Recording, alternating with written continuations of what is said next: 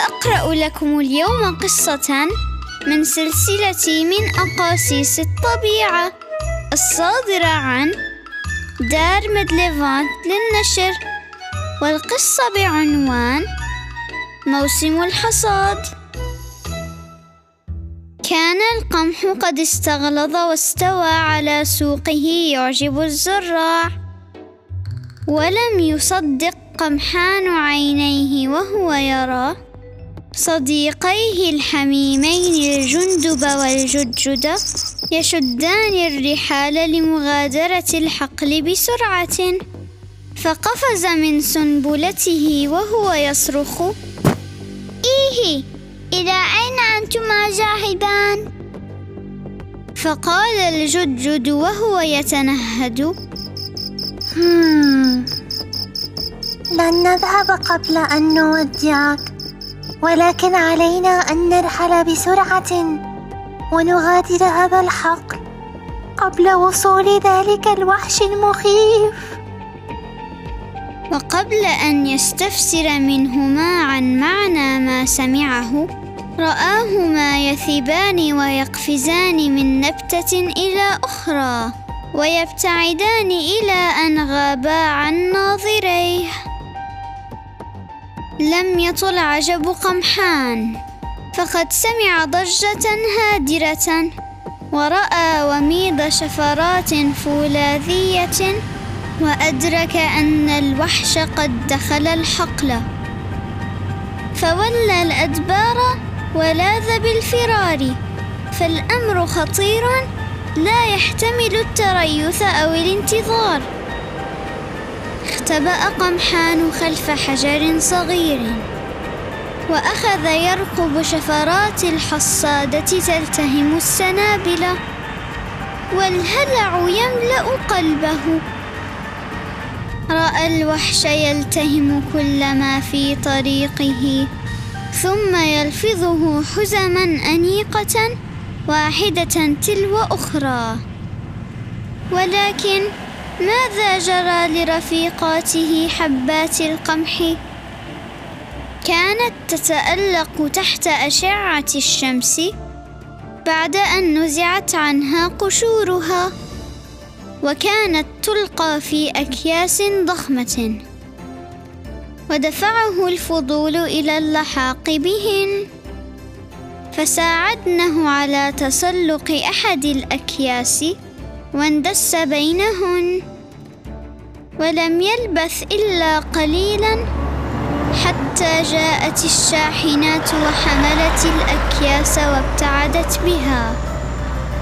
وعند وصول الأكياس إلى الطاحونة دهش قمحان لسماعه لغات أجنبية متعددة لم يكن قد سمعها من قبل.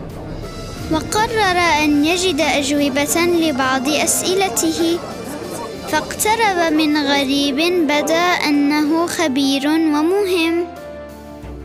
عرفه الغريب بنفسه ثم قال له مفسرا إن القمح يأتي إلى الطاعونة من مختلف بقاع العالم. بعد أن يجري فحصه طبيا لفصل السليم منه عن المريض ثم يتم مزج الحبوب السليمة بنسب متفاوتة لإنتاج أنواع مختلفة من الدقيق. ثم بين الخبير لقمحان كيف تغسل الحبوب أولا؟ غسلا جيدا للاطمئنان إلى أنها أصبحت نظيفة.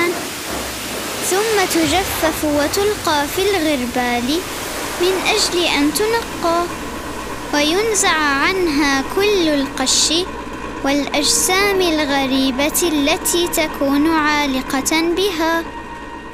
فقال قمحان لنفسه هم هذا هو السبب إذن. فيما هي عليه الآن من النضارة والتألق والجمال. ثم قال لصاحبه وما الذي يحدث بعد ذلك؟ قال الخبير موضحا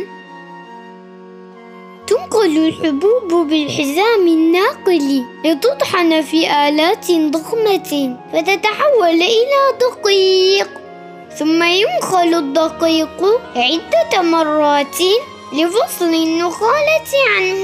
فيصبح طحينا أبيض جميل المنظر ثم تابع قائلا إن كثيرا من الناس يغترون بالمظهر ويفضلون الدقيق الأبيض والخبز الأبيض مع أن الطحين المحتوي على النخالة هو أكثر فائدة لهم وأعظم نفعا.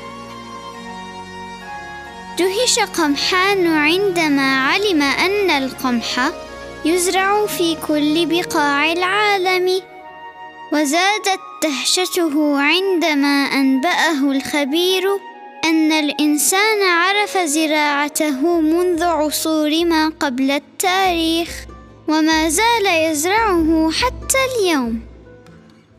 وأردف الخبير قائلا هل فكرت يوما بوفرة المآكل التي يدخل الدقيق في صنعها؟ ماذا كان يحدث للعالم بدون الخبز وأنواع الكعك والبسكويت؟ وماذا كان سيصيب الإيطاليين لولا المعكرونة؟ وسكان بلاد الشام دون البرغل والفرنسيين دون الأهلة المحلات وأهل المغرب دون الكسكس. كانت الزيارة التي قام بها قمحان للطاحونة مثيرة حقا فقد تعلم أشياء جديدة. كان يجهلها من قبل. ولكن حان الوقت لكي يذهب. فلوح لأصدقائه مودعاً وانطلق في طريق العودة إلى حقله.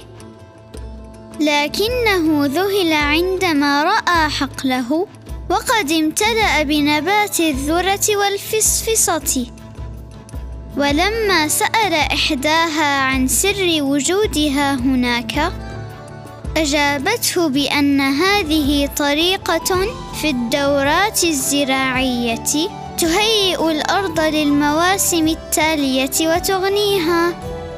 فإن كان يرجو أن ينبت من جديد فعليه أن يذهب إلى الحقل المجاور. ما إن وصل قمحان إلى الحقل المجاور حتى هتف الجندب والجدجد قائلين أين كنت طوال هذه المدة يا قمحان؟ فقص عليهما قمحان كل مغامراته ثم قال لهما والآن أستودعكما الله وسألقاكما في العام القادم. وسرعان ما فتح لنفسه ثقبا صغيرا في الأرض ونزل فيه واختفى. قال الجدجد لقد التحق بحبات القمح التي بذرت منذ أسبوع. هيا بنا يا صديقي الجندب. فسنراه في الربيع القادم إن شاء الله.